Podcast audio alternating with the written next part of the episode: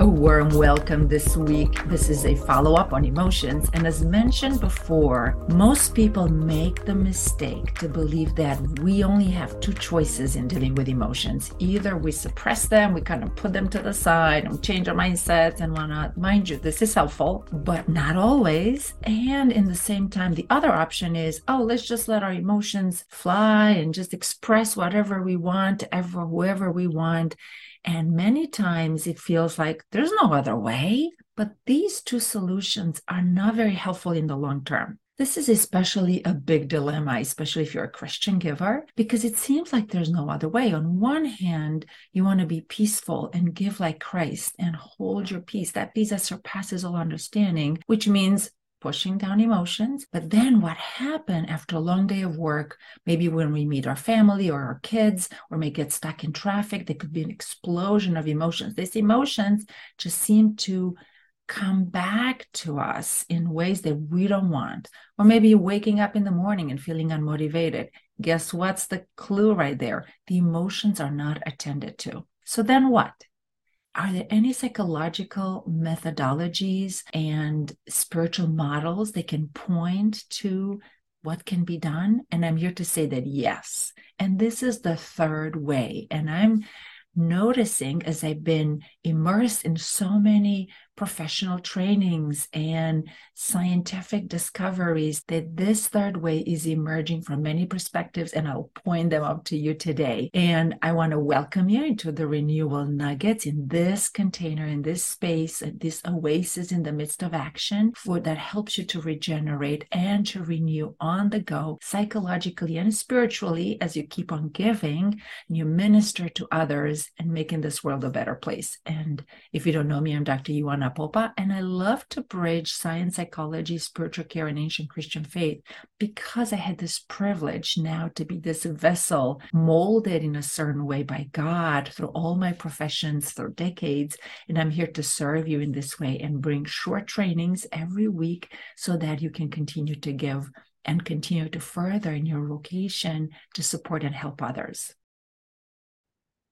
So, as mentioned, most people believe that we only have two choices in dealing with emotions. And I've been on both sides because for decades I've been used with suppression and, you know, living in my head and have very powerful thoughts that were able to shift my mood in ways. So, suppressing them was also encouraged by spiritual traditions. And there's a place to that, right? Because if we are in a situation where we need to be right on the spot, let's say you're in a meeting or you're teaching or you're ministering, and all of a sudden you're triggered and overcome by emotions, this is not the time to pause and just let your emotions fly high, right? So there is a place for suppression. And the other option is to express emotions. And especially as a young psychiatrist, you know, listening to people's stories, knowing about being compassionate, empathic, and listening to their emotions, I've noticed that just by expressing emotions and going over the same stories over and over hasn't been helpful.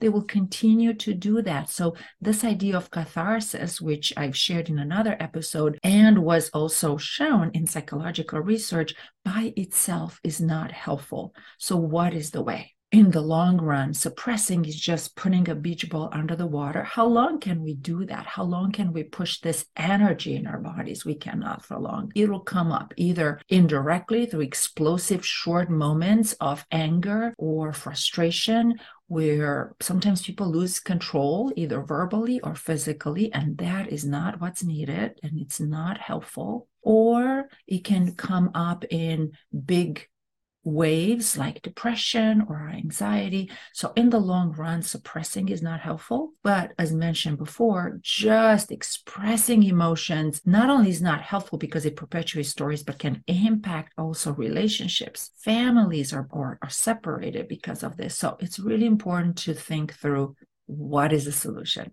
So I'm here to talk about the third way. And there's many psychological models that support that and also Christian tradition. So I want to talk about that. Let's start with a secular space, the scientific psychological space. I've been privileged to work also with couples and be trained in that. There is very clear realization that couples can be very unstable. You have the duality and things can go he said she said and it goes back and forth and you need a third person, a third equalizer in the room to get that, especially when there's conflict, to get that stabilized. So having safe, what's called safe triangles, it's a very important concept in couples and family work. Here's another example in the internal family systems, which is a psychological methodology which is emerging and now it's becoming evidence based, helping a lot in dealing with our emotions. There is this idea that we have at a core a place that's untouched, unharmed. I call it true self. And mind you, this is a psychological perspective. So it's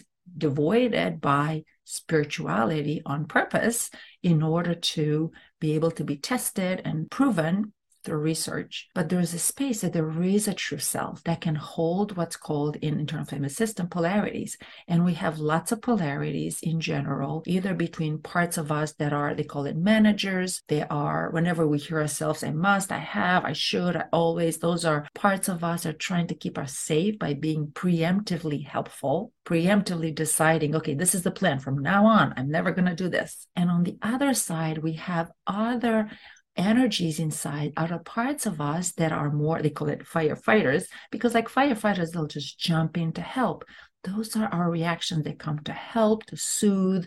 When they're balanced we call them we call them coping skills. And when they're extreme they can get us into trouble. Those are parts that sometimes people might lead to addictions small or big and explosions of emotions. So in internal family system, we're holding, we're stabilizing our inner system towards inner self leadership from that true self in ways that we manage these polarities by delving deeper into what is their function in their inner system what are the need the needs that are supporting inside what are the fears and working our ways through that. So there is a third way in internal family systems now here's another very interesting emerging psychological methodology it's called psychosynthesis this has been since mid 20th century and in psychosynthesis the third way is providing the synthesis of polarities so if like internal family system we looked for that balance through the true self. Here in psychosynthesis is kind of similar, but we're looking at synthesizing, integrating opposites instead of saying, well, I can do only A or B. What if on a belief level,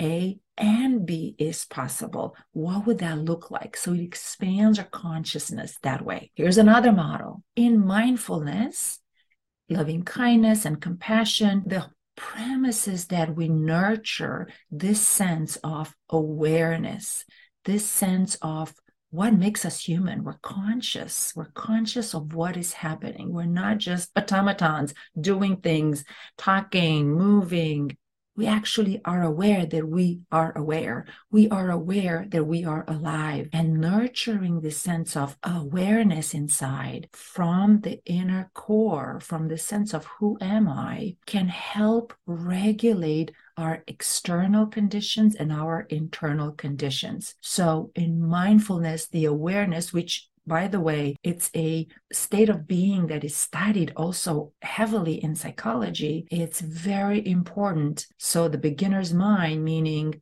I'm just going to notice my thoughts. I'm just going to notice my emotions without attachment, without giving into the actual story. All right. I'm going to also give some examples from logics and physics because I love math and I love physics. I used to teach them in high school. But here is the principle like if you study the history of physics, right? Newton came with amazing laws, cause and effect. But here's the thing Einstein revolutionized this, and now we're in the era of quantum physics. We know that we're not just dealing with a two dimensional, so to speak, cause and effect. There is something else that is happening in a physical world that is beyond the dualistic way of being, cause and effect. And this is so exciting if you love physics to discover new ways of being. And even this idea of the uncertainty principle that the closer we are to an object and observe it, the less objective we become. The subjectivity is involved. And in logic, right, we're used to the dualistical logic A, non A. But interestingly, there is a new field evolving even in logic. They talk about ternary logic when there's A, there's non A, and there is also a third way. And what's most exciting for me as a Christian is that in Christian faith, God is Trinity. It's one and it's mysteriously three God the Father, Christ the Son and the Holy Spirit. And there's an entire theology around it when, in terms of the relationship with it. But the idea is in, in Orthodox Christian theology, in the ancient faith tradition, is that we preserve the tension, we hold the mystery between polarities. So, what does this mean for our emotions? This third way that it's emerging in so many ways of thinking and practice and experiences are pointing to the idea that we can do the same thing with our emotions. Instead of suppressing them or instead of indulging and being engulfed by them, there is a third way. And just briefly, for the purpose of this educational training here is that we observe our emotions. Although we have our emotions, we become aware that we are more than our emotions. This is healthy detachment. We're not suppressing, but we're not getting into the emotion fully with no sense of awareness. And what's interesting, emotions come with stories. Many times they're conditioned from our past, and we don't have to believe them. We don't have to believe many times we have unhelpful stories which are triggered and are conditions from the past. And we have the ultimate choice of believing or not believing them. So, whatever it's not helpful, we don't have to believe and we can believe whatever is helpful whatever like it says in in the bible whatever is kind whatever is gentle whatever is beautiful. This is the god of the unconditional love. And at our inner core at a soul level we have this ability to choose our beliefs. We have the ability to choose our stories. And this image of god that is within us can bring compassion and conditional love and we can meet that in silence and we can witness our emotions like waves in the ocean. We can witness them like clouds in the sky. They're there. We can notice the color, we can notice the taste, but we don't have to get engulfed by it. And if this sounds really strange to you, I want to invite you to this experiment. Emotions do not know because of centuries and centuries human experiences of suppressing them. On a fundamental level, we don't know that emotions can whisper. They don't have to scream, but because we suppress them, they tend to scream. So the invitation is this when there's an emotion that comes up, to just invite yourself, invite your emotion to say, hey, why don't you, instead of screaming, how about whispering? How about bringing the volume of the music, so to speak, down so that I can hear it? If I listen to my favorite song and if it's really, really loud, I'm going to be overtaken by it. It's going to be so loud, it's going to be painful. So instead of closing it or staying with a loud sound, the choice is to get the volume button and just turn it down and just invite your emotions. Hey, instead of screaming right now, if you would whisper, I can still get your message. Now, this is a very short training, of course, and I can go into too many details of how to do this, but I expand on this extensively in my programs and especially in the Growing in Christ and Renewal in Action programs when I bridge and bring practices how to nurture the true self, how to nurture our soul and stabilize and balance our inner forces meaning emotions, thoughts, and body sensations, so that we can stay in that space with awareness, with free choice, where we can nurture ourselves and the entire vessel body, mind, heart, and soul. Type in the chat if your thoughts about this third way and the different types of triangles of third ways of encountering polarities that you might have had experience in your life. So, in summary, contrary to popular belief, with emotions, we don't have to fully suppress them all the time or engulf in them and indulge them all the time. There is a third way. And in time with practice, we can stabilize the inner forces, this raw energies that are emotions, and get to know them, get to know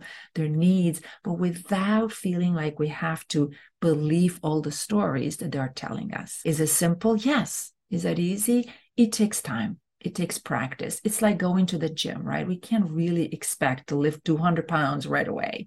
We need to start slow, you know, two pounds, five pounds. So I encourage you to consider that, consider thinking through it and finding the right programs that can help you to train in this that would balance all your energies in such a way that you can continue to flourish and grow and continue to give so that you can serve humanity and fulfill your ministry and your vocation. And with that, I say goodbye for now.